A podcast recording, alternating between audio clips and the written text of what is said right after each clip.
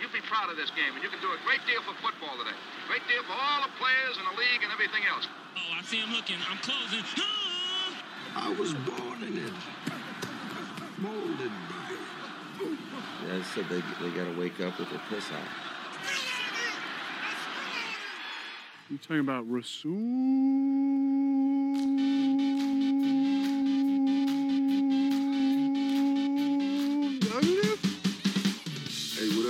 Marcedes Lewis here, aka Big Dog.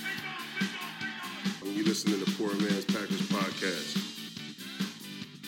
go pack go. Good night, man. I'm so excited. Let's roll.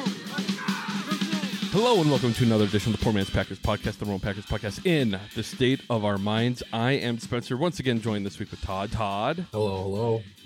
And Todd, today is the day, everyone listening, it is the kickoff of training camp. Our long awaited, you know, nightmare is finally over. Football is so close. We're only, family night is Yeah. August 5th, 5th, I think. Whose jersey is on the everyday Twitter where it's like X amount of days left? And it's JJ Watts always first at 99. And then you just work your Oh, way the down the, NFL. list. Doc- I I've enjoyed uh the Packers subreddit. They've been posting like absolute nobodies for the numbers, like counting down until uh um you know week one kickoff. Maybe B.J. Coleman, our our Number nine? original hero. Yes, yeah, of course, number nine. Love BJ Coleman. still, still the greatest. One of my favorite draft stories. I think I said it during uh, uh, our draft episode too. But the dude got drafted in the seventh round, and he told Mike McCarthy in his phone call when he got drafted that he was going to be the best draft pick in Packers history. still, still the best. The two a year later, he was the backup for a day, and then he got cut, and Scott Tolzien and Seneca Wallace Yeah. came over. But yes, very, very important piece of Packers history there. But uh, yeah, finally getting on with training camp. The first practice it will be Tuesday at ten thirty. It looks like most of the practices will be at that time. But before we get into that, you know, we got to have an icebreaker here, Todd. Huge news in the NFL today. Did you see that Packers legend Jimmy Graham signed with the Saints for one year? Wait. did you see this? I actually did you not see this. No, I actually did not see this. He I- signed for a year? I woke up this morning, you know, and then I checked Twitter and it says Jimmy Jimmy Graham signs one year deal with the Saints and I'm like, man, it's really weird to sign a one day contract for a full year. You know, I just assumed because he didn't I don't believe he played in the league last year. He played with the Bears before that. But no, Mhm. he's and it's weird too because they don't even have Sean Payton anymore. Right. He's going back to be the tight. I- They have that I believe his name's Juwan Johnson, who was their tight end one last year. But bringing the carcass of Jimmy Graham back, I li- I literally thought it was you Oh know a one day contract to like honor him and Yeah. retire as Saint. Retire his jersey no, he's, he's jersey. actually playing football this year. That's So insane. You excited? I yeah, I mean, I'm glad he's, yeah, I'm excited to see him on someone else's team. I'm Yeah. excited to watch him not even try to block anybody. I mean, how old is he? That is a good question. He's got to be 35. Oh, wouldn't that be He's got to be if- older than uh, 35. if he came back and actually big beat Big Dog for the oldest tight end to play in the league? Yeah, he's 36 years old. I think Mercedes is older. He's got to be that. older, yeah. Yeah. So very very important stuff, but uh yeah, couldn't I believe mean, that I that don't happened. doubt he can catch the ball. Like, I Big don't. Dog's 39. Okay. Wow. Yeah. So I don't doubt that he could catch the ball, but like, to be honest, his level of effort and his, I mean, the second half of the season, whatever. What was that year? We had him for two we had him for two last year full that he years. played for us. There, there was Uh, no effort. 2019. We had him It in was like- 2019. Get to the red zone. He was like, okay, let's let's try and catch the ball. Up until that point, like he was not blocking anybody. He wasn't. I mean, it was bad.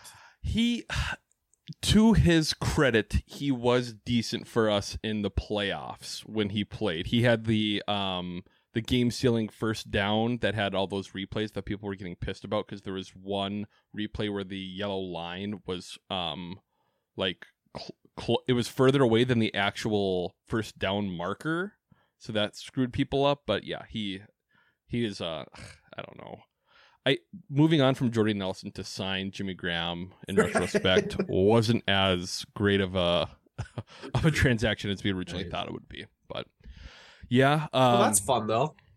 It's it's yeah, a fun it- story, sure. it'll it'll I don't think the Saints are going to have much else to look forward to this year, so at least they can have some nostalgia going on on the football field. Sure. But uh, yeah, this episode we will talk a little training camp stuff, but we'll talk about Jordan Love a little bit. There's a couple more comments that have came out. Uh, Rasul Douglas came out and had probably the most positive words that anyone, for the most part, the people have Yeah. had. At least nice, honest Yeah. thoughts out there, I guess. Aaron Jones and Romeo Doubs have said a couple nice things about how he plays on the field. A lot of other players keep talking about his confidence and leadership, which is fine and dandy, but I mean, I'm sure Mitch Trubisky was a good leader too.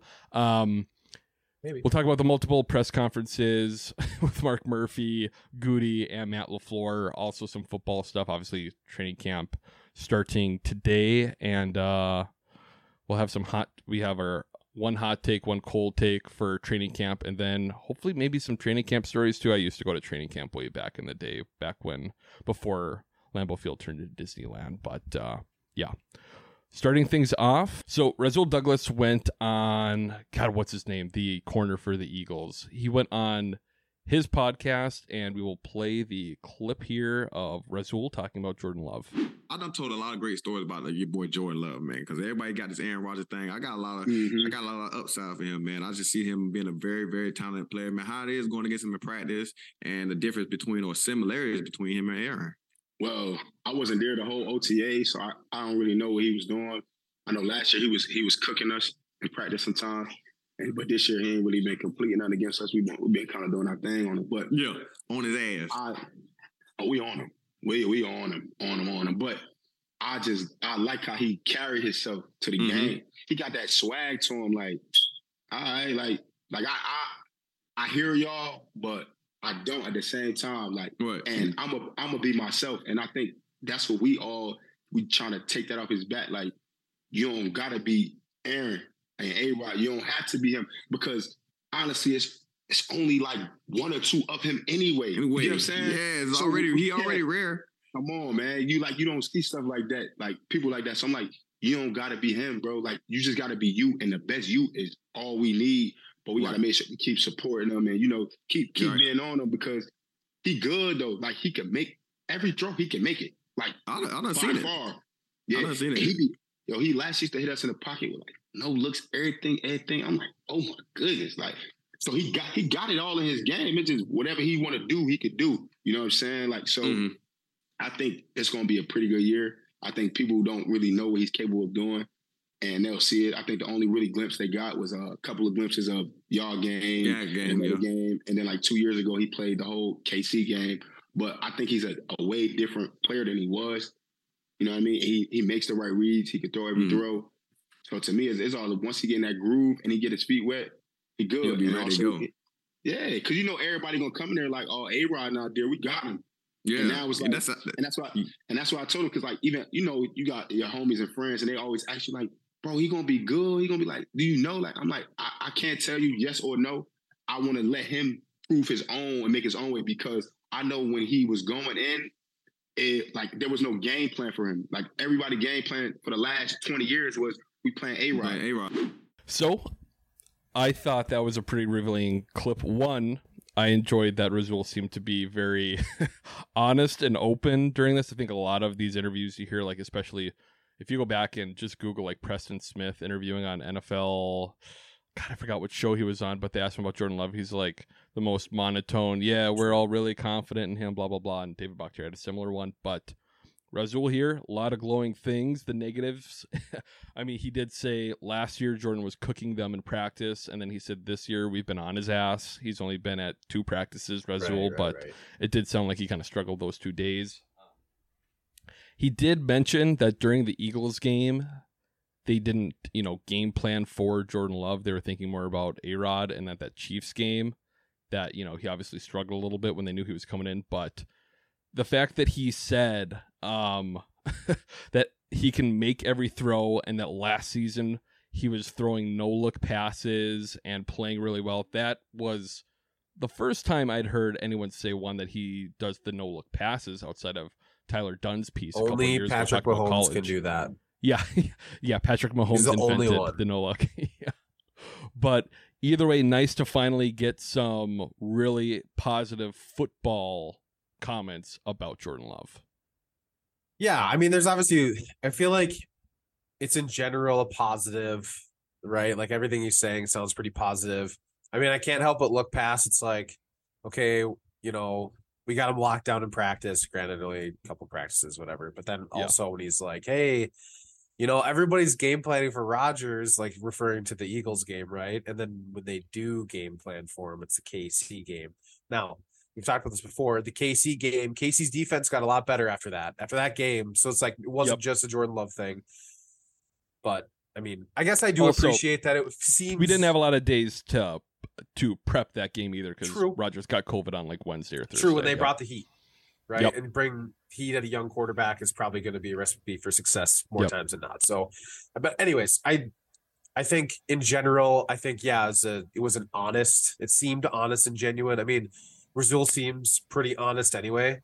So Yeah. of the people out there, like he, I don't feel like he's going to give you a BS answer. Maybe at the podium, but like in this scenario, it seemed pretty honest. So yeah, I, I think it's I like it. I mean, I Yeah. It, it makes me feel better than where we were at like a year or two ago, where it's like no Oh, one's God. talking about it. It's Like just he was just not even there. It was it was scary. Yeah, and that was, you know, one of my main arguments for the whole Jordan Love thing is literally, you know, a year ago he Rodgers got the 150 million dollar contract and no one was thinking about Jordan Love at this time. Absolutely no one. We we assumed that would be his last year with the Packers, but yeah, nice seeing this and you're saying how, you know, this is kind of a public thing for us. He does he did win last year the good guy award for the Packers media group gives out a good guy award for who's very open to the media and Oh. Rasul Douglas won it last year. So hey, maybe we can take a little bit more than just, you know, take it with a grain of salt like this is coach speak or football talk or something like that. So I was happy to finally get something when a lot of it has just been kind of I still, I mean, for 3 years, this is going into year 4, but for 3 years it was yeah, Jordan Love uh he's showing command in the huddle and he's really good at getting the guys in and out of the huddle. I'm like is this the bar that we've set for the for a, a quarterback in the NFL? They're like So he's super this. nice. On Right. everybody's birthday, he brings a treat. that's and that's something else you know thinking way too much diving way too deep into these comments we've got throughout the offseason is i do wonder if these guys on the team and everyone says like we're no we know what he's capable of and he can s- surprise some people i wonder if part of it is they don't want to say anything concrete but they also want to build him up with all this confidence shit because maybe he has lacked confidence in the past. You know, we don't know anything about the guy. Maybe he has had some piss poor practices and he just kind of stacks those shitty practices or s- shitty throws in a practice. And this is some some way the team's trying to rally behind him, but hopefully will that isn't say-. I will say I don't think that's true, just in the sense of like when you watch him play, like he seems pretty calm, cool, and collected. Like he doesn't seem Yeah. like he would get rattled, but again, small sample size. I'm just gonna say my gut says that that's that that's not going to be an issue. Um, I would think more like you know, like that comment to me of like, oh, he can make all the throws. I'm like, if you're in the league, like in the practice, you better make all the throws, right? Yes. Like it's the consistency and going out there and like beating a defense. yes. I don't. I mean, some like okay, you have the Tebows of the world, right? That don't that don't have the arm, but like Mhm. more times than not, most guys in the pros can make it. It's just putting it together and being consistent, right? Like in protecting the ball. Absolutely. Yeah. And that's uh like last week, I think NFL.com posted a um fields highlights Sure. and they and they were all throws, I believe, or most of them that they included, and like a Bears fan. It's like see, and people say he can't throw, and it's like he threw what at l- hundreds of times last year. Yeah, I would hope you can find five throws that are good. Like you could do the same thing with Mitch Trubisky Yeah. or a bunch of other busts in the past. So, like you said, the consistency. Oh, Christian is- Ponder threw the ball well for a while important. there, right? Like there's, I mean, Yeah. guys in the league throw the ball well, right? Like that's Yeah. why they're there. So yeah, I don't know. It's it. We don't know. We'll see. it's nice that we're getting past the the off season is finally finishing and now, you know, here on out it's going to be actual football or at least practices that we're commenting about on the daily instead Even of you know, every couple weeks. It's just a hype train. We got a Oh, yeah. month of hype. That's Yeah, all. I it- mean, it's so much hype right now. Well, it'll be interesting too because Matt and Gutey have both been a little shy about uh, saying if he's going to actually play in these preseason games, the three preseason Sure. games, and especially getting two joint practices this year, which is the most we've ever had. They might try to. It seems like they're going to try to get those reps in practice instead of games, which it the whole thing's kind of odd how they're being coy with it too. Because one, I think he's not going to play as much in the preseason as we would have liked and also it was odd this year for OTAs. First time I can remember that it was closed to the public. Every other year, the OTA practices have been open to the public, at least some of them, but only a only a few this year were open to even the media to watch, which is Hmm. a strange thing that I assume Matt. Did the media ask? Did they ask an oppressor why that was? No, uh, I know Jason Wilde's talked about it a little bit and how it's strange, and it seems like they're just trying to protect them, and it's more so you know wanting. He his argument is, yes, you know we could miss a bad practice from Jordan Love, but when we have nothing, if he had a really really good day of practice, we're not gonna know about it either. So I don't know, just kind of a odd thing that the team decided to do this year and not in years past. So yeah, Yeah. But also um, something else we have to talk about. Uh, it's something that's been talked about a lot recently in the country. Uh, it came up in Wisconsin this week. You know, people talking and saying that they ident- they identify one way when other people don't uh, view them that way. That identity. I'm of course talking about uh, the Packers ownership, the uh, shareholders oh. meeting today Mhm. a lot of Packer fans think that they're owners, and you know other NFL teams say you're not owners. It's just a stupid I knew of exactly wh- where you were going with that. Yep. Yes, yeah. So we had the shareholders meeting this week. Not a lot came from that, but they're once again, I love the Packers, and I'm sure Mark Murphy's a nice guy, but some of the shit that they do. So Mark Murphy is the president CEO of the Green Bay Packers. He's the most important man running that organization. Mm-hmm. On Monday, the day of the shareholders meeting, they had one press conference. Can you guess what the press conference was for? I have, I have no idea. It was not. Mark Murphy talked to the media later in the day. That was not the live press conference. The live press conference was the Green Bay Packers announcing that they have bought the business Foamation, Oh, The- the the Yes. business that makes the cheese heads. So they had a live presser saying that they merged with them. They bought that company, as if. And Aaron Nagler said that this means that cheese heads will be cheaper now in the future. Apparently, they were very expensive. They were like fifty bucks for a real one, and he's saying that now they're going to be like twenty or thirty bucks. I have And one. And I've got a couple from back in the day too when I was a kid. But like, have you ever worn a cheese head at a game? I did once when I was like in middle school, and I'm like, it it's awkward on your head. I, I feel like a dick bag because the people behind me not yeah. Might not be able to see the field. So I will say my kids get a kick out of it every now and then. So there's that, right? Because the kids Yeah. like it. But aside from that, I don't, yeah, I wouldn't wear it to a game, probably. I mean, right. mostly for well, for two reasons, it would fall off a lot. They don't stick on your head very well. And Mhm. also, I feel like it would be pretty obnoxious to the people behind me. So Right. That's always my concern. But yeah, so the Green Bay Packers thought that the fans, you know, it definitely wasn't a free ad that they did. No, they thought that the fans were more interested in that merger with a business rather than hearing from Mark Murphy talking about the football. I think they're. I think the Packers media team is smarter than to put Mark Murphy on a live presser if they don't have to. I think that they're like, yeah, we're not putting this guy. I mean, we we've seen what he can do, and it's not good. So they honestly that probably is one of the reasons why it went that way and i think i've said it before like jason wilde has said that there's people within the building who they cringe every time mark goes up to a mic because they know he like he he just kind of treats it like uh like he's just talking to the guys or he's got a little stand-up set It's going on like- it's like why are you saying these things and we'll we'll get into more of that right now um so god where do we want to start here okay first thing so first thing once again and i've said this too many times Mark Murphy, you can be the president. This guy should not be, you know, uh, Matt LaFleur, Brian Gutekunst, and Russ Ball should not be reporting to Mark Murphy. This is what they did in the 70s when the Packers were terrible in the 80s. It should be the GM is in charge of football operations. Mhm. But Mark Murphy thought, you know, we don't have to do that anymore. So here's uh, one thing that Mark Murphy talked about. He said that it he believes it will take us uh, half the season before the Packers know what Jordan Love can can be, what he is as QB one.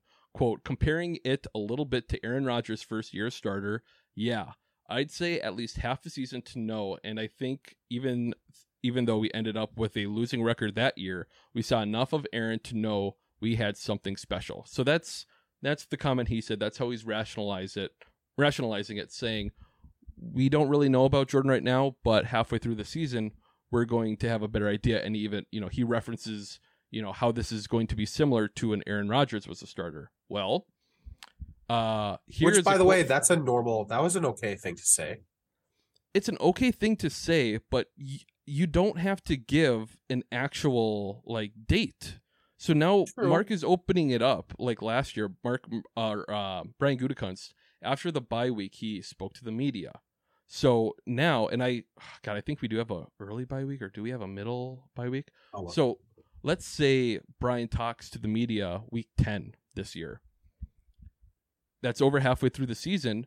The press would be able to ask, hey, is Jordan playing well enough? Do you think he's QB1 now? Are you going to give him a new contract? And Gutey would then be put on the spot because of something that Mark Murphy said. But, anyways, back to what Mark Murphy said. He said it's similar to, you know, the deal when Aaron Rodgers took over as the starter. Well, this is what Ted Thompson said on November 1st, 2008. Uh, the day after that the Packers signed Aaron Rodgers, so his first con- his second contract, I guess Mhm. his first one after his rookie deal. Five years. Guess how much the contract was? Five Back years for Aaron Rodgers. five Yeah. years. 2008. Uh, 2008. Five years. Sixty. Ooh, 65 million. Very Okay. good. Yes. I actually feel like I kind of remember that contract, so that's why I was close. it was compared to Tony Romo at the time. Tony Romo was the quarterback who had the uh, previous um, Oh, he had the deal, I had the guess. They were kind of in that same realm at the time. Anyways, so this is what Ted Thompson said the day that they gave Aaron Rodgers that extension after seven games the first season of him starting. This is what Ted Thompson said. Yeah, it's nice that he's played well, but this is a long term decision, and we knew what we had long before these seven games. So it's completely different than what Mark Murphy said when Mark Murphy said it was the same deal That's with what we had with Aaron That's Rodgers. quite a like, different ring. this dude was in the building in that during that time and still didn't realize that Ted and those guys did know. And there's there's a famous story with Brady Poppinga being drunk at um or he wasn't drunk, but Matt Matt uh the the GM for the Seahawks now he used to work with the Packers Oh, and he was um, Schneider. Schneider. Yeah. Yep, John Dan. John No, Schneider. And he- John. And he told Brady Poppinga while he was drunk, he was like, "Hey, man," and this is right after Rodgers had his game against the Cowboys where he came in for Favre. He's like, "Rodgers is the guy, man. Like we know it's him." And then like the next day, he went up to Poppinga. He's like, "Hey, what happens in, in Vegas uh, stays in Vegas, so don't don't repeat that." But they knew ahead of time, and they clearly don't know right now with Jordan Love, which is fine, but. It's still kind of tough when you move on from a Hall of Fame quarterback and you don't know how good the quarterback is that you have right now. But maybe that's the. I mean, maybe right because you're going from Hall of Fame quarterback where like, you know, like looking at him, like True. Jordan Love's probably. I mean, and the odds are definitely that he is not a Hall of Fame quarterback. So that's just maybe what you get, and you're like, all right, well, he's not. He's not Aaron Rodgers. He's not Brett Favre.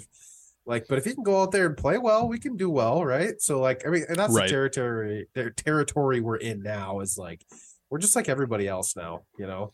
And that's kind of the issue with me because obviously we'll see with Jordan Love, you know, how good he is and all that. But if if the whole reason why you why you draft a quarterback when we did is so that he's ready.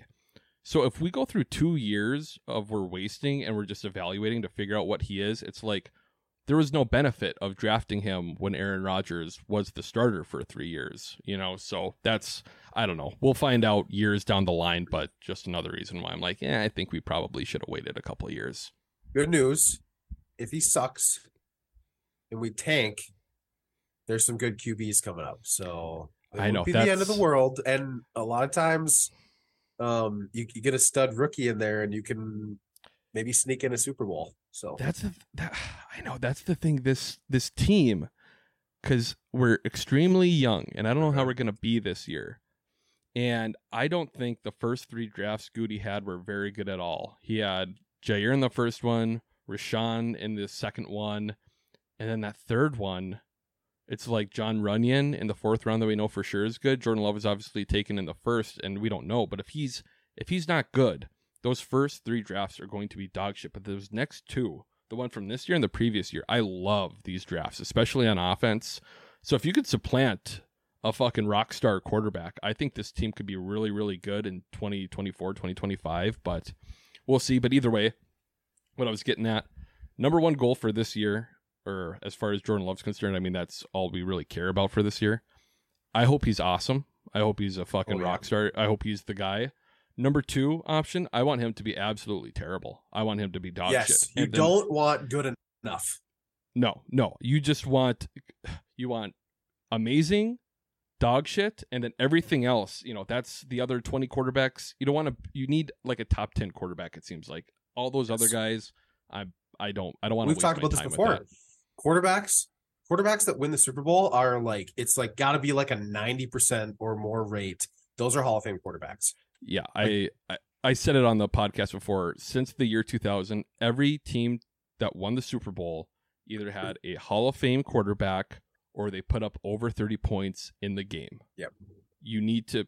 That's just those are just facts. Mhm. So hopefully Jordan can be that guy. I wouldn't doubt it. With if these weapons turn out to be what they think, what we think they could be, but there's just such a high. there's so many variables with this team right now. Yeah, there's going to be a lot of bumps in the road for sure. yeah, Yeah, that the whole year, but that first month. I mean, I was thinking about it again today. Everyone, the tight ends, the receivers, and the quarterback, the main guys of the passing game, are going to be like winging it. There's no, there's such little experience. The most experienced guys at tight end, quarterback, and wide receiver there for who will get substantial snaps or be a substantial or a whatever a big reason why the pass game's moving Yep. are Watson and Romeo Doubs, and neither of them played even half of the snaps last year. So it's just it's telling you again, you know how big of a, how high, how low the floor is, and how high the ceiling is on this season. Mhm. Yep.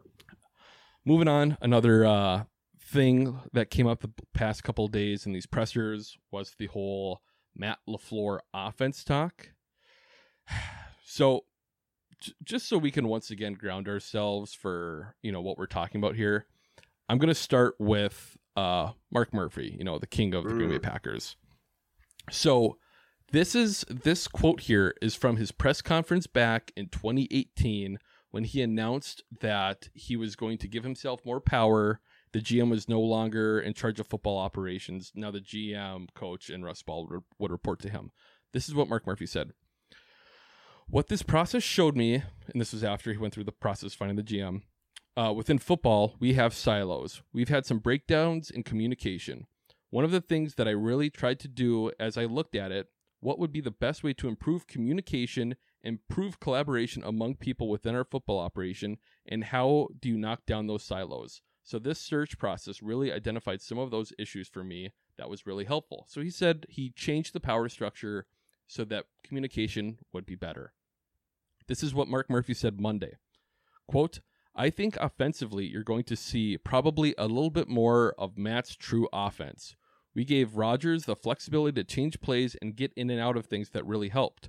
But I would anticipate a strong running game and play action off that. Yeah, well, I think we might have thought that too after uh, moving on from Davante Adams last year. So that was that was Matt on or that was Mark on Monday. Remember, we're gonna be better with communication.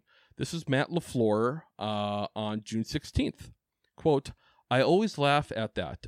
I don't know what that means. It's always our offense when asked about having a new offense. And then today, even during the presser on Tuesday, when asked about if he's excited to start a new offense with Jordan Love, he said, I don't know how to answer that because it's not a new offense.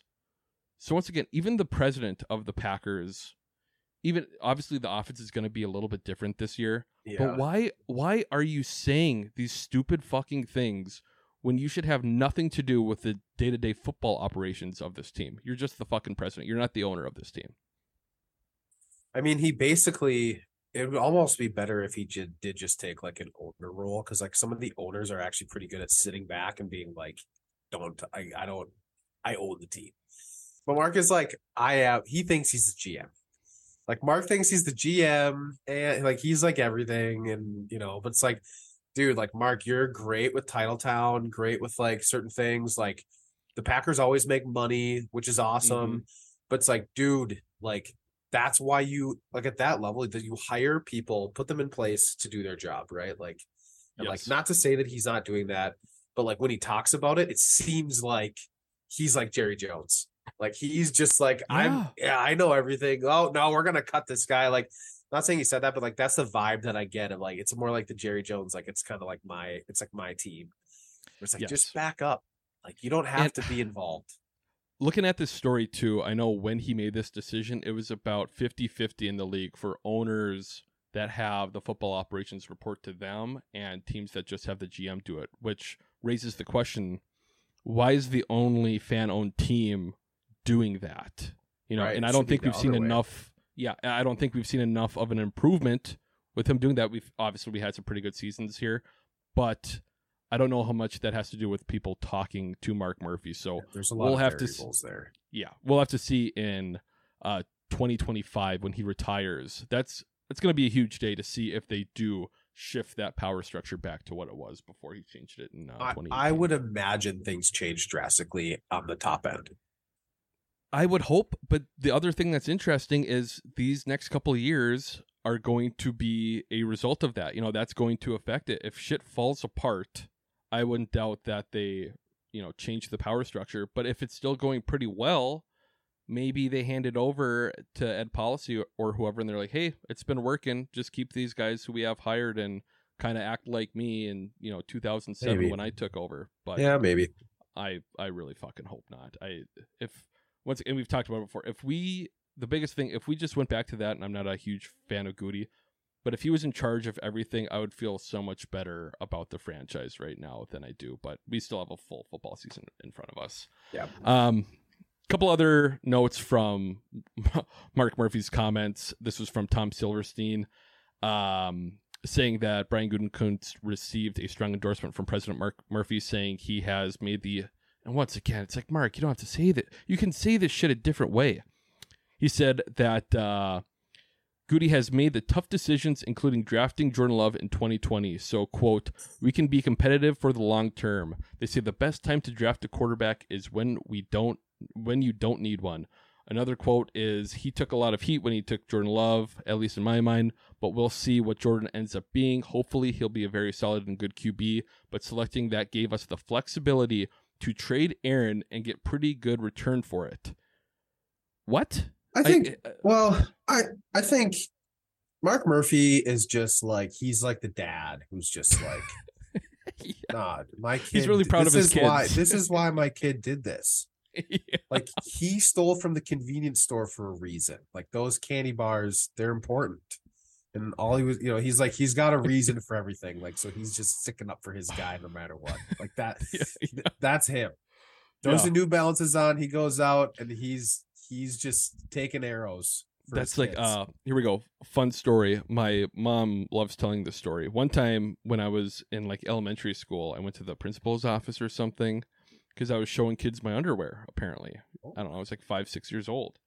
So my mom's talking to the principal and maybe it wasn't the principal, something like that. But they're my mom's like, Well, did you ask him why he was doing it? And they're like, No. And then they asked me and I was like, I got a new pair of under underpants I wanted to show off. And she was like, See? It's like just because there's a reason doesn't mean it's a good one. And I think that applies here too. It's like, yes, you drafted Jordan Love in the first round, and I hope he's fantastic, but we don't fucking know how good he is. If he's dog shit and Aaron Rodgers is good this year, are you still going to say that this this was a good move? I just don't think he can. I think we're onto something. Mark Murphy is just the father of the Packers, and the Packers can do no wrong. And until he casts one out, which Yeah. was Aaron Rodgers, is like, yeah, we're not, we're not, this one- we're The not keeping sheep. this one around. So Yeah. this one's not invited for Thanksgiving. Yeah. Uh, and then the last thing, speaking of Rodgers, there to bring up, although I give Mark Murphy a lot of shit, he did say, or he did thank Aaron Rodgers for his 18 years with the Packers organization. Um, but he said that they'll, they're obviously going to retire his number in the future and thanked him. So it was nice that he did bring him up positively too. At first, people thought he wasn't going to say his name because when talking about Jordan Love and being a, um, a successor, he didn't use Rodgers' name, but he did throw him a bone there. So I'm, Okay. I'm glad you ended that. on that because I was going to challenge you to say something nice about Mark. Mark is good at hiring people, but Mark seems to have gotten drunk with power since 2018. That's what it seems to be. But that That's- that seemed a little backhanded. I just wanted something nice. I didn't want something. Yeah. I didn't want it backhanded. yeah, you got you got some there. All right. Um, You didn't quite another thing. The future is a hefty responsibility and not one that we take lightly, but then taking things lightly has never been what Hefty is about. That's why we've created the Hefty Renew program that turns hard to recycle plastics into valuable resources like park benches and building materials. To participate, simply fill up an orange Hefty Renew bag with accepted items, tie it up, and drop it in with your regular recycling. That's it. It's that easy. It's time to rethink recycling with Renew. Particular valued resources may vary by geography. More info available at heftyrenew.com.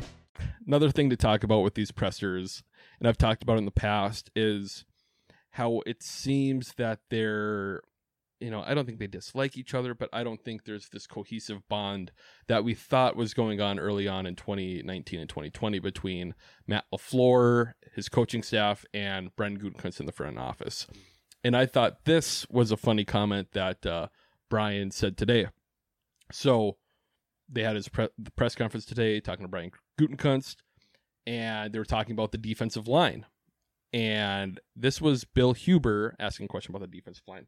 Said Jerry, talking about Jerry Montgomery, the defensive line coach. He said, Jerry said it takes some time for a defensive lineman to be ready. Just saying, you know, you expect a lot of those guys this year, but Jerry said it takes a lot of time for a defensive lineman to get ready. Gutey responded and said, Yeah, I don't necessarily take more I don't necessarily believe it takes more time than any other position. So he like half cut Bill off and said that he disagrees with the position coach, which sure Jerry Montgomery might be trying to make excuses for like not having to get these guys ready to play maybe, but it's very funny to see a GM immediately push back and say, "No, these guys should play," especially when you look back at last year when Devonte Wyatt didn't play much and then the 7th round pick Jonathan Ford didn't play at all.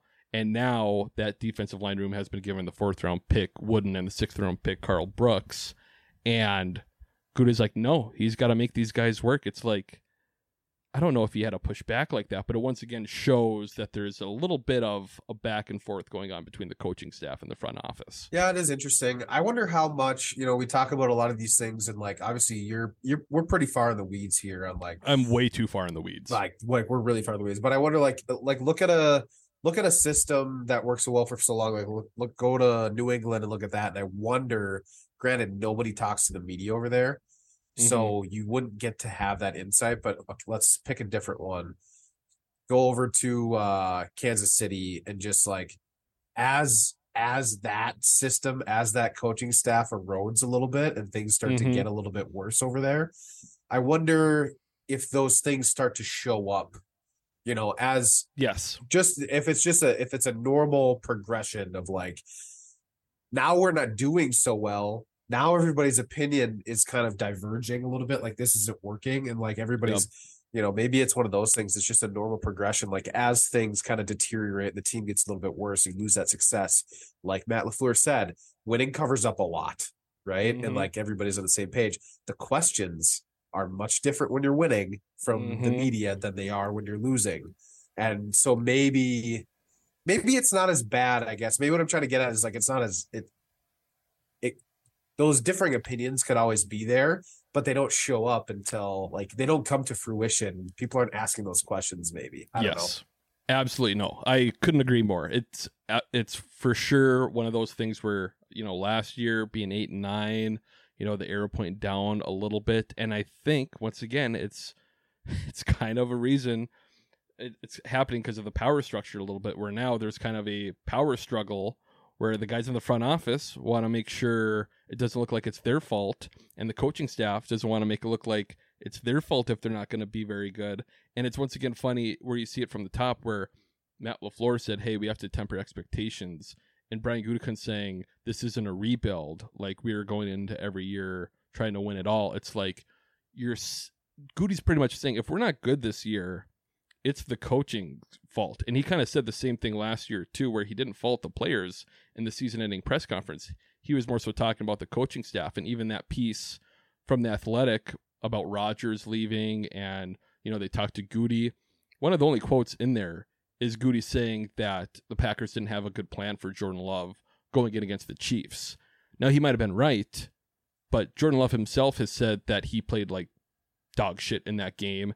And you also just don't have to say that you had a bad game plan. Like there's a different way to say things. So I just it'll be very interesting to see years down the line or even the next few years if shit falls apart, how everything shakes out. Yeah, yeah, it is going to be interesting to watch in hindsight, and we can look back and kind of just see, you know, what end up one of these ends up being true and what's not. I will say, I do 100% agree with the power structure thing being an issue. I just it just, just doesn't seem like a good way to do things. You know, regardless of what things turn into, that just doesn't seem like a good idea. So, No, and yeah, yeah, I don't know. I would just agree that it's just like that's just not a good idea. like I said before, I think I said this on here. One of the first things Mark Murphy did as acting president slash CEO of football operations, when Matt LaFleur was putting his staff together, he wanted Darren Rizzi to be the special teams coordinator. Mark Murphy said, Nope, we can't have him. And he was one of the best special teams coordinators in the league. Mark Murphy said, Nope. So Matt said, Okay. He had to hire Shawn Mennenga. That didn't work out. He had to hire Maurice Drayton. And then we saw what happened in 2021 against the Niners, how shitty our special teams were. That was a direct result of Mark Murphy not allowing Matt LaFleur to hire Rizzi, who's a great special teams coordinator, and he has been a great special teams coordinator for the Saints who hired him on that offseason. So I'd like to Yeah. just throw out a. question. I wish we had somebody who is like, like that we could call up and like somebody from an organization, not even anybody big, but like I would just love to ask the question. It's like, okay, so like, you want Rizzi, and it's like, no, he's too expensive. We got to get somebody else. Okay, we're looking at if we're looking at dollars here, like what is the differential? A hundred thousand dollars, let's say. well, So like the the Packers that that's like it took take you It's 10 minutes in it's stock. nothing. 10 minutes you Yeah. could ask for the hundred thousand dollars from the fans. They'd Yeah. be like they would be like, Where do we sign? Can we send you it in cash through the mail? Well, or do you want a Venmo? Like the literally the money would be so easy to come by. I just don't like I don't understand that aspect of like this special teams coach is too expensive. I, I no it's not. it absolutely ridiculous. And again, two other things about it. One, if he was going to be too expensive and they knew ahead of time how much it was going to cost, it was part of Tom Silverstein's story. If you knew he was going to be expensive, why did you even allow Matt to interview him? Two, you know what they did with Rich Bisaccia when they hired him on? They made him the highest paid special teams coordinator coordinator in NFL history. So what what the fuck was the plan from Well, the that doesn't beginning? make any sense. No, it you know why? It's because Mark Murphy pulling the strings and he doesn't know what the fuck he's doing. That's that's why. I just like when it comes to like coaching, because like coaches don't make any money. Like if we're talking about like look at what quarterbacks he's, make. he's still making millions of dollars now. Shawn Mennenga, I think it's like four million per. Or they they don't release the actual numbers, but it's not sure, like a but quarterback. four million per is is a decent player. Okay, yes. you've got 53 plus on the roster of players. It's like, dude, like that's not a lot of money. If you're thinking No. a head coach, uh, not a head coach, but a coach of, you know, either offense, defense, or special teams, like, okay, so you've got an offensive coordinator, and then you've got, anyways, what I'm trying to say is like that's an important role, right? Like that's a leader on the team, Mhm. and so you're gonna pay pretty much any decent quarterbacks getting 15 to 20 million dollars now. And you're gonna say that like okay this uh, i want this offensive quarterback well he's too expensive. It's like no he's not. Like they're not too expensive you know what would have made some money if you know what would have easily offset that if uh if Darren Rizzi was the special teams coordinator in 2021, the Packers don't lose that game, and then you have a second home playoff game at Lambeau Field. What That's do you a lot know? of money that's a lot of Yeah. money right there Yeah, weird, weird how that would work out. But yes, that's it for the Mark Murphy talk. I'll try. I talk way too much about my hatred of. Yeah, I Mark think you should just like calm down about Mark. Like he'll be gone soon. He's just walking off into the sunset right now, buying golf courses, shaking hands, kissing babies. I mean, Yeah, just let him pushing go. it, pu- pushing his tongue through his fucking gap in his teeth. Yeah. Uh, moving on to football stuff. Again, training camp is here. All is well. And again, getting older. I'm 31 now. The off season, like football, comes at the perfect time. Like in middle school, it seemed like the season was over. It's like, oh my god, we don't have football forever. And now it's like, you know, I'm I stay busy enough, and football comes at the right time, right Yeah. when you know the seasons are going to start changing. So I'm ready for no. Sundays. I'm ready for Sundays to just be gone into the Yes. abyss. Yeah, I am as well, and my girlfriend definitely is not prepared for that. Uh, so starting things off, a couple notes uh, talking about the actual team here. Rashan Gary, Eric Stokes, along with uh, Grant, or no, not Grant DuBose on the PUP list. So Gary Stokes, some other nobody is on the PUP list. Um, a reminder: the PUP list, physically unable to perform, it's players who got hurt via football who still cannot practice. Um, you during training camp. So there's two different ones. There's the training camp PUP and the regular season PUP. Training camp PUP, you are on that list. Once you can practice, you're taken off the list, and then you're practicing with the team. You're a football player. You're now on the 53, whatever. The uh, PUP list for uh, the actual season is you you never you did not practice if you weren't able to practice during training camp or you got hurt during training camp you're put on this list and you cannot play for the first four games of the season it used to be six games yes so so let's say uh rashan gary is never I- taken off the pup list he will be on it throughout the first four games of the season rashan gary and eric stokes matt lafleur did say today he expects them to start practicing within the next couple weeks so it's looking like they could be ready for week one. Maybe they won't suit them up, but they absolutely could be. Um, there's also the NFI list. These are players that got hurt uh, in a non-football way, Non-football illness list. NFI. non-football injury list. Nope. Illness. I looked it up. Oh, okay, okay. Well, Tariq Carpenter, Grant DuBose, the seventh round pick, wide receiver, and Tarvarius Moore, the safety we signed, are all on that list. So they won't be practicing Wednesday. And a quick run through of the schedule. Practice starts today, Wednesday. They have a ramp up period where they have a couple unpadded practices in a row. Like I said earlier, most of these practices start at 10:30. Um, family night is August 5th. The first preseason game is August 11th in Cincy. August 23rd is the last practice open to public. Um, August 29th, they cut the roster from 90 to 53, which is different than what it's been, you know, like five years ago. You would, there would be like three different cuts. Now they just do them all at the very end of training camp. Yeah. And then, of course, September 10th is when we kick off in Chicago. Uh, a couple other notes I saw today from, I think, the dope sheet that the Packers put out. 34 players on the Packers roster right now are undrafted of the 91. Uh, 62.6% are sixth, seventh, or undrafted football players. And 94.6% of the players are 28 years old or younger.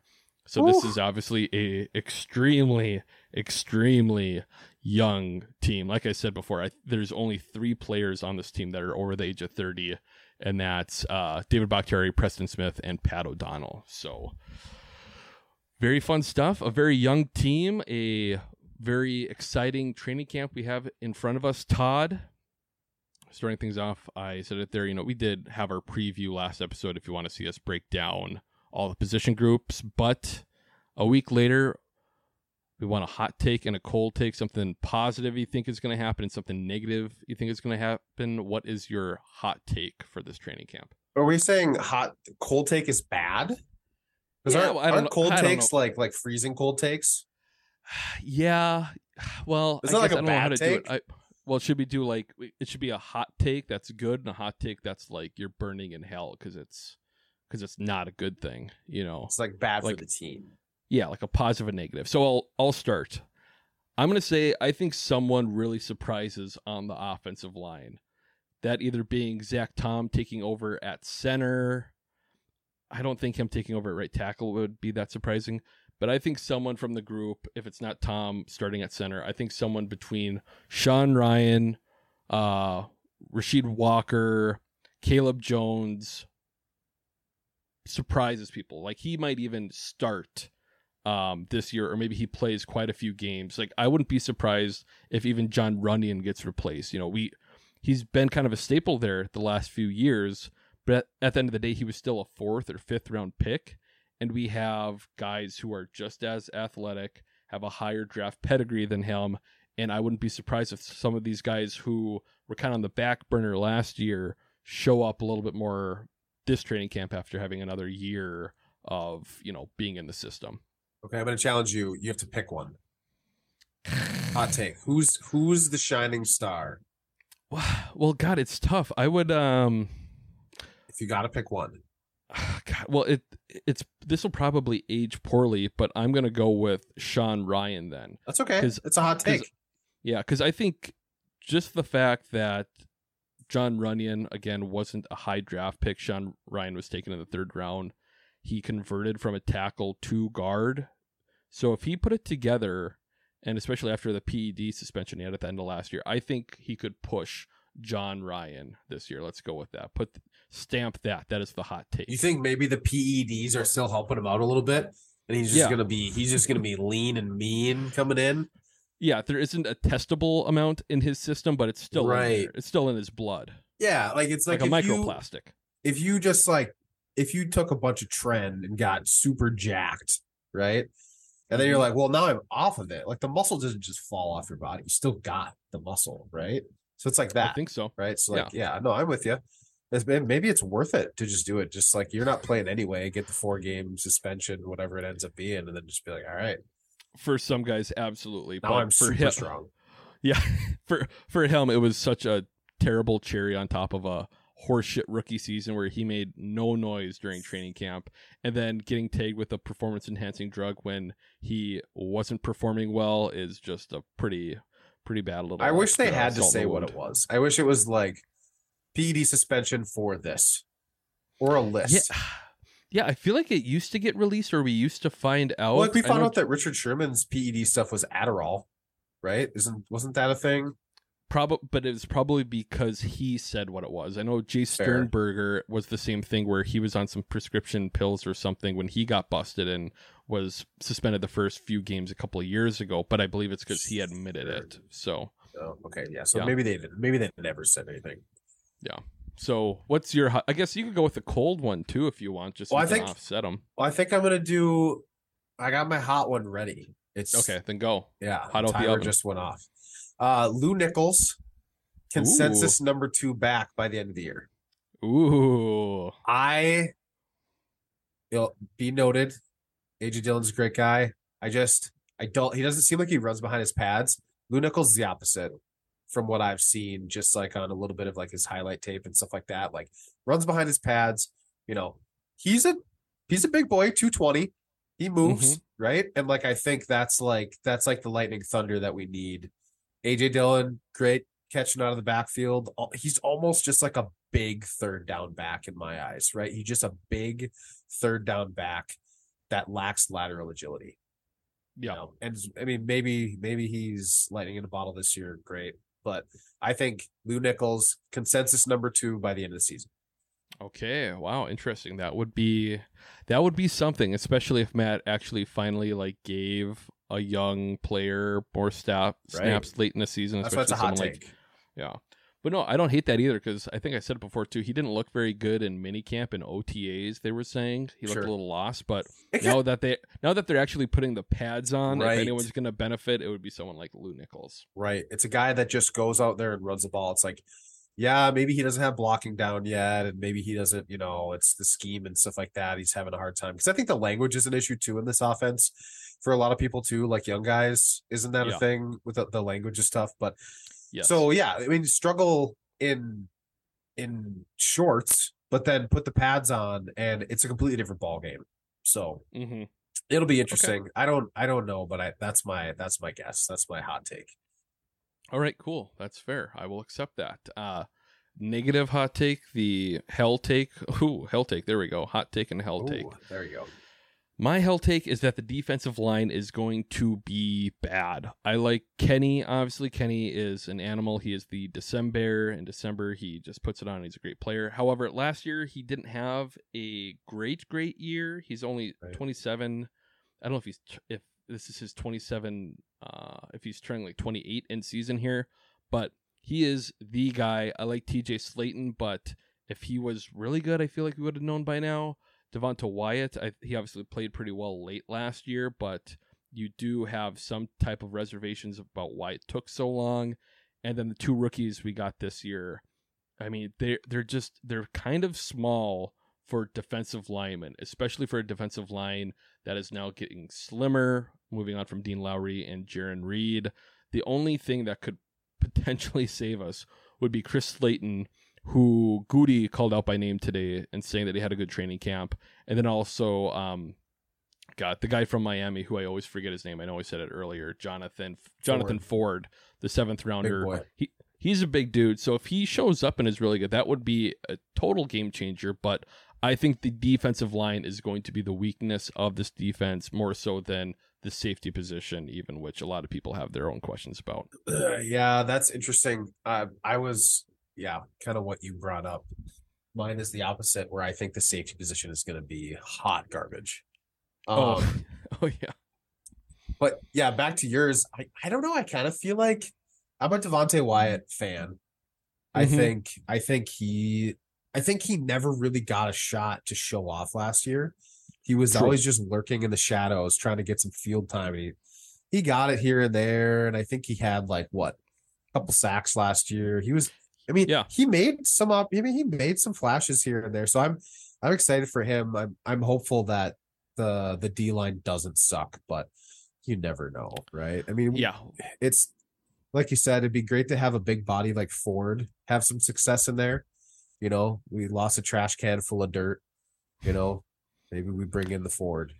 Yeah, we'll see. And maybe TJ Slaton shows up and I you know, he's kind of he always seems to be a hit or miss player, but even if Gutey went out and just signed like a halfway decent veteran, Yeah, veteran. I would I'd feel a lot better. Maybe I wouldn't trust Jerry Montgomery to put out the right guy in the field, but I think the you know- saving grace on that D line though is the rush that we're gonna generate off the edge.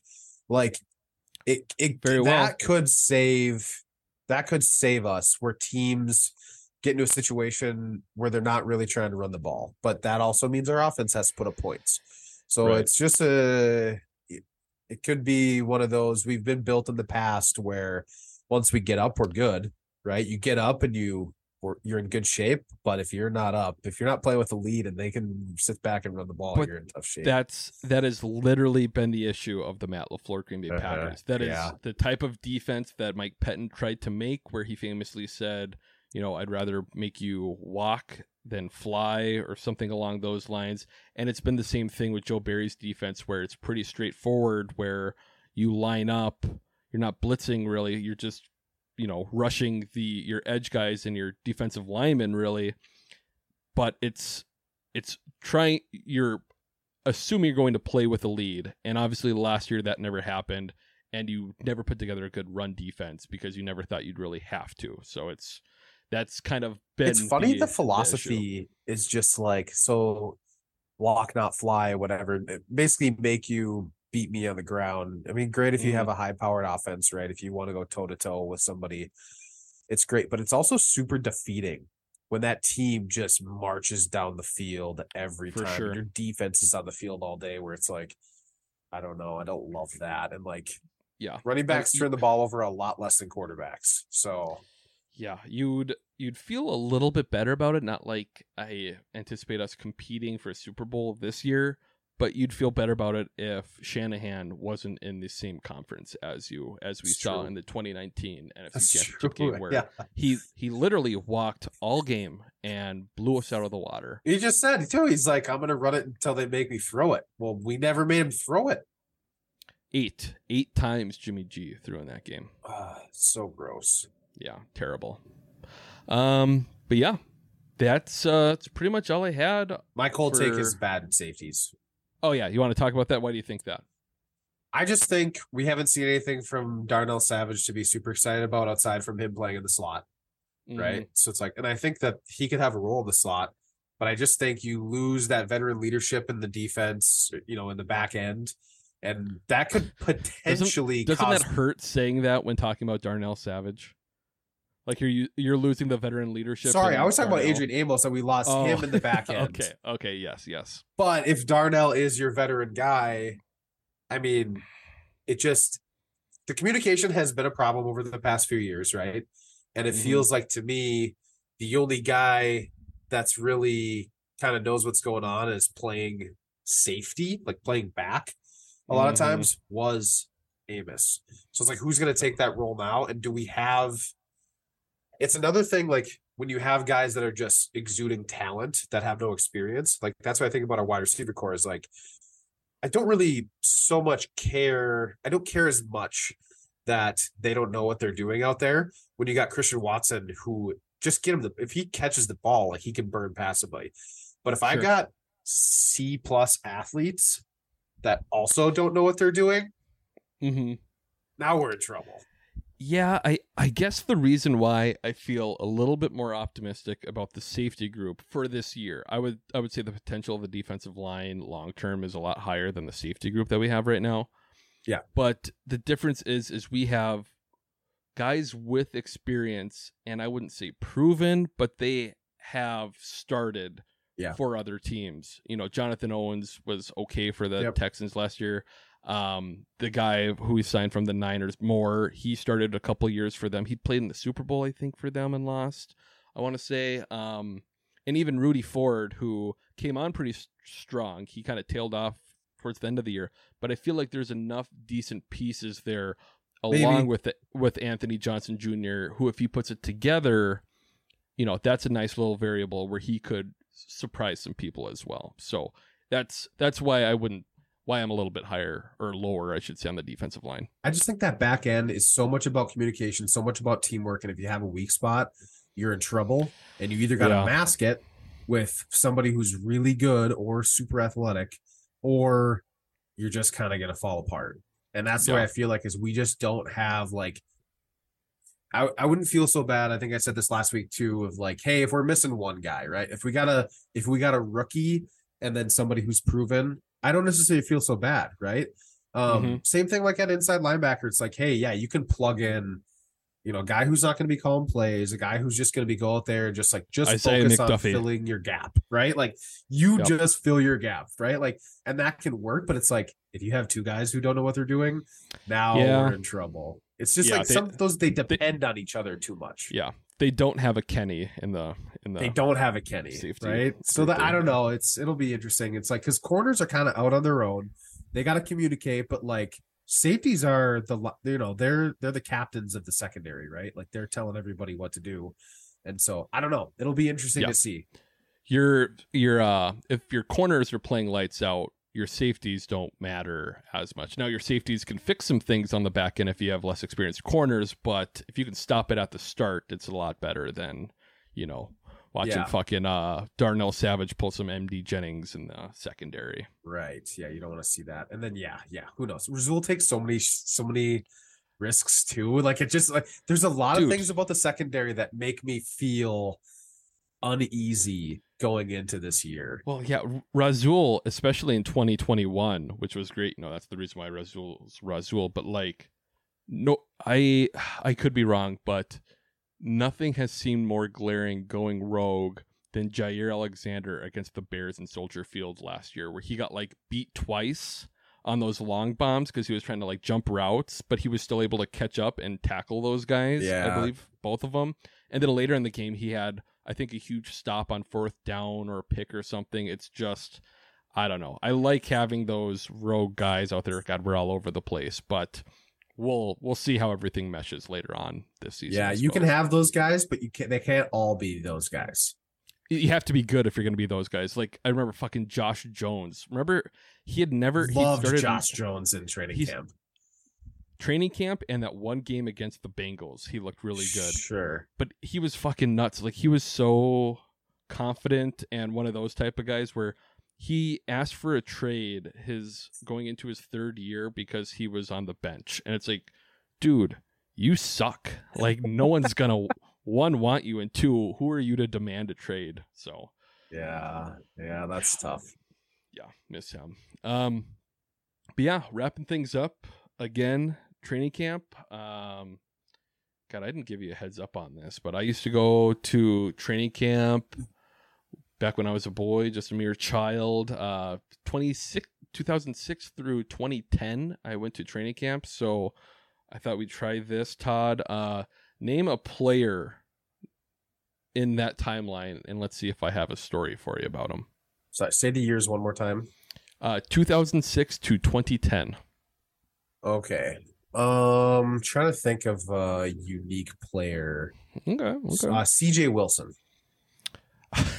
uh nope no interesting stories with cj wilson i will say i have uh a game worn cleat from jarius wynn who was the other defensive end kind of no name defensive end in that in that Yeah. uh time frame but yeah no no stories Nick on Perry. cj wilson nick perry ooh god you know what nick perry he was kind of he was a little standoffish i didn't get his autograph too much You he he, he might have been a little bit later on too but uh yes no nothing on nick perry Let's go Good start. offense. Let's go with maybe somebody who everybody would obviously know. So how about like Jordan? Jordy, I did get his. God, now see, this isn't going too hot. Jordy, I did get his autograph once, but uh, only by the bikes um, before practice. Okay, maybe, Okay. Maybe I should. Uh, Maybe your okay. turn. Maybe you tell a fun story. Okay, do you want Atari Bigby? Do you want Brian Brohm? I you... definitely want Atari Bigby. I don't even So- need to hear the options. Love So, Atari. Atari Bigby, and this was like me in middle school. This must have been 2006, and uh, this is when I was always reading up on like Packers.com and shit. And I remember, I think it was Underwood, who was the safety the previous year. He had a really good training camp, and it looked like he was going to be the starter that next year. But he tore his ACL in a preseason game. It might have even been when he was Lambo leaping. So he obviously didn't play that year. So that next year, I'm at training camp and I was like, oh, hey, you signed my ball or whatever. I'm like, hey, really looking forward to you playing this year. I hope you start. I know you had a great camp last year. He's like, oh, great. So he keeps going. And then next person who walks up is Atari Bigby. And I'm like, oh, cool. And I have him sign. Atari actually ended up being the starter that year. And my favorite thing about Atari Bigby, and I hope everyone remembers Atari Bigby. Yes. I, I think he does have some roots in Jamaica, but gigantic, thick Yes, dreadlocks, dreads. wore number 20, and just, he was a hockey player. All he did was use his shoulders. He's a freight people. train. He showed up to the facility one of those days, and he had a shirt on that said, Smoke weed, live longer. And he, he wore it in the facility. I just couldn't believe. And it, you know, I was like 15 years old. I'm like, this this this legend, this hero of mine. There's no way he's talking about doing illegal drugs, is he? but uh, yeah, God, I'm I'm trying to think now. What else was there? Brian Brohm. Yeah, small hands. What do you got? So, and that's back then when I was a little less, I don't know, maybe I didn't know how to talk to football players, but I remember reading up because that first year, it was when he was a rookie, he was going back and forth with wearing a glove and not wearing a glove, but he had a dog shit training camp. He was he was terrible. He was so bad that he was a second round pick and Matt Flynn as the seventh rounder Yeah, beat him out right. as a rookie. And I remember this is like three weeks in a training camp. Um, you know, he's before practice or whatever, he's sending my ball, and I look over and I see he's wearing the glove, and I'm just like, "Oh, you're wearing the glove today." He's and he just like kind of gave me a look and then just kept signing the ball. And looking back, I'm like, I'm like I'm like, oh, oh, the glove's gonna fix your throws. Some little snot nosed 15 year old. Is that gonna make your hands bigger, Brian? Yeah. um, but yeah, I don't know. Maybe we'll have a couple other stories later on. We'll have a couple episodes during training camp. Still, my favorite story, and I think I've said it before. I think I've said this to you before, Todd. Because I would go there, I'd catch part of practice, but I was just there trying to get autographs. So one time, and this was like 11 p.m. Most of the cars are out of the parking lot. We knew that was the players' parking lot, and that Mike McCarthy parked uh, kind of where the game day stuff is underneath the stadium, where they like bring in Yeah. concessions and stuff, and where the buses go in. Yeah, it's like the So- it's like the where they bring in all the food and everything. What would you call that? Like Yep. a loading dock or whatever. Yep, the loading dock. That's the Yeah. perfect way to describe it. Um, so it was me, my younger brother, and like two other kids that were actually who are from Superior, and they happened to be down there too. And I was like, well, let's go over to the gates and see if we can catch McCarthy leaving. So we're there for maybe five minutes, and uh, we see a big, you know, an SUV pull up with tinted windows. Gate opens, comes up, pulls up by us. Could have kept going, doesn't. It stops. Driver's side window rolls down, and it's fucking Mike McCarthy right there. And he's like, "Hey boys," could not have been a cooler Oh, dude. That's cool. You know, talked to us for like five, ten minutes, was telling us all about practice, signed everything we had, took pictures with him. Couldn't have been a better dude. And again, he could have his windows were tinted. He could have just kept going and we would have Yep. been none the wiser. But that dude took the time to talk to some kids and sign our shit and I'll always be a Mike McCarthy fan because of that. Yeah, that's pretty cool. Yeah, I mean, it's fun to see that. I, I think probably maybe a little bit easier than being a player too, where like people probably aren't going and hanging out there too mm-hmm. often, and so like you probably were able to get a more genuine experience. You know, like I do feel bad for the players too, because it's like God, that must get annoying. Absolutely. They get good they get good at pretending they pull their phones out and put on their head and then The they pretend that, they're on the phone. The Beats Or they- headphones they- were well, like they a pretend they're talking to godsend. someone too. Yes. Oh, too. sure. Yeah. Yeah. Okay. Gotcha. Worst experience. Just just head on that quick.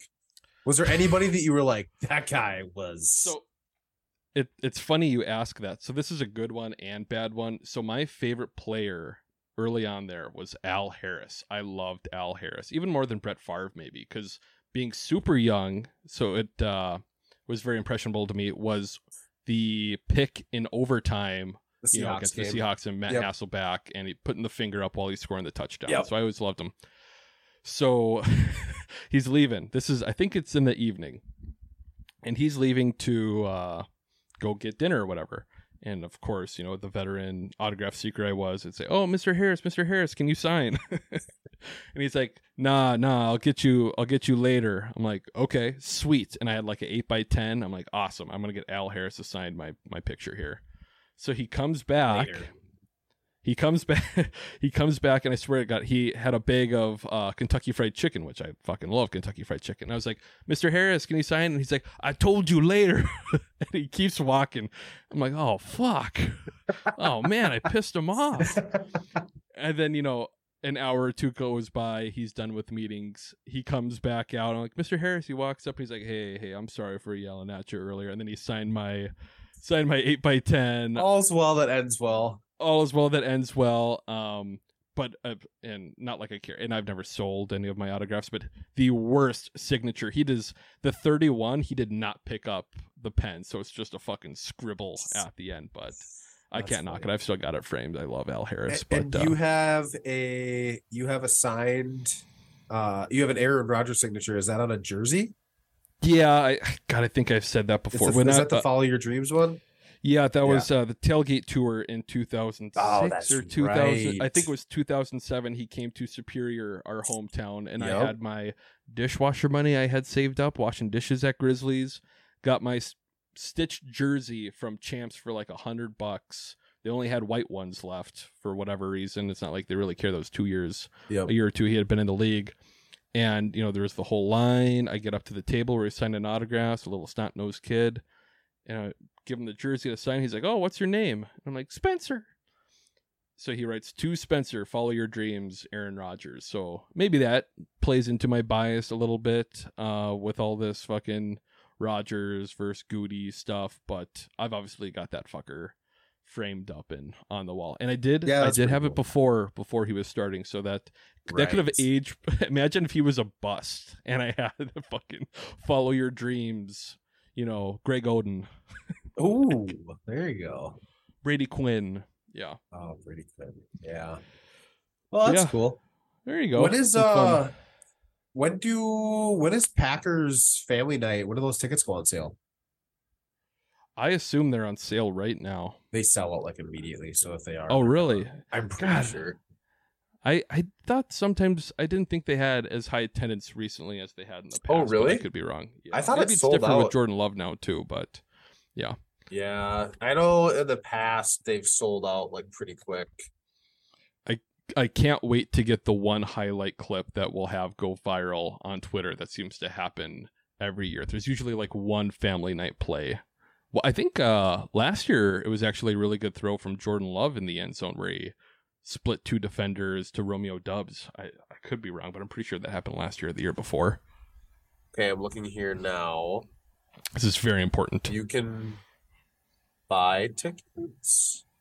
Oh yeah, you can buy tickets. Cool. There you go. How much is it to at a family night? I It's haven't gone so since. cheap. It's actually like so. Kind of the reason I brought up is like it is actually a really great thing for like little kids and Mhm. stuff. The Um, fireworks are cool. fireworks are cool. It's a cool experience. Watching, there's nothing to watch. It's it's it's uh I mean my review of it is it's like if you water down a middle school practice, that's what you're watching. And so it's a lot of Lambo leaps. It's a lot of just like screwing around. That's So, right. like, so like it's more just like I honestly do think it's just like for the kids, right? So it's cool Mhm. if you have kids. Uh, it's a great thing to bring them to. Um, but yeah, so you're looking at uh starting at fourteen dollars, and I'm sure if you get Cool. down close, it probably goes up to. It's really not that expensive. Sixty six bucks, I think, is the most expensive ticket I'm seeing. So it's Oh, really, that'd be pretty cool if you got really close. cheap. And I think they have like they got cheap food and stuff during it too. It's kind of like their fan appreciation thing, you know, where the Mhm. some places do where food is cheap for Gotcha. like one game or whatever. This is kind of like all into one. So yeah, it's cool. So Cool. All right. Well, we'll have to see if there's anything, you know, that comes out of yeah, family hopefully night nobody gets year. injured during a family night because that is Oh. a travesty because it's literally like not even a practice. Right. Yeah. The I was at the last uh, family night that was a scrimmage. It was against the Buffalo Bills. That was Aaron Rodgers' rookie year. They actually brought in other teams for it. So that there was the last. fun fact. Oh wow, yeah, Mm-hmm. interesting. That's fun. That Ben would be a Steele lot caught a better. touchdown. That would make it Yes. That would make it way more appealing to go to that. Like that would be really fun to go watch an actual scrimmage. I th- we went to f- that family night, and then after that, we went to preseason games there on out. I think that was the only family night I've been to. Sure. But Yeah. there you go. Family night's fun. If you have the chance, go. There At least go. go. once. Just go one time. Yeah, there See you go. Just go once. Catch a practice too. Yeah, I but wish I could do that. yes, with that, um, what a fantastic episode! If you want to leave a five star review, subscribe, unsubscribe, tell a friend, tell an enemy. I really don't care. Oh, but frenemy. follow the. You know, just listen to the podcast. We're two cool dudes, right? Todd. Oh, of course. Okay, cool. Todd, do you have anything else? I do not. Cool. Well, I don't have anything else. So with that, Eric Koskinen, please don't sue us. Quit my job. Yeah, 'cause it just won't pay.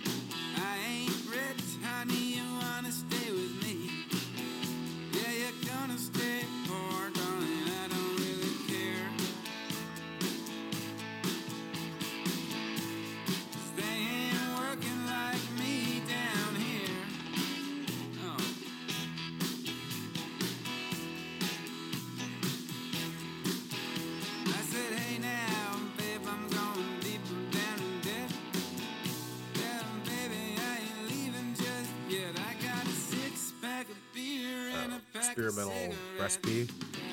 of Two Hearted. It's just oh no no it's just the same thing. They're just like it's "Ah, just you're just like experimental somebody pissed in the vat this time. Ugh, let's make a new can. no i haven't i have not uh, seen or tried that i did get uh today i went to huge news in my life um the Kwik Trip on dodd road by where i live like a mile or Oh, two yeah. away uh they tore it down and put up a brand new one. Oh, so the last day at so the old new was one the is 19th. up now. the new one is up now yes. So i've gone there a couple times. Um so i saw a large like a uh like a uh what's what do you call a pounder a large can of baja blast. And i was like oh that looks good. And i looked and it's the baja blast energy drink. And i'm like oh okay so i got that. It was okay. It was a little flat but the taste was solid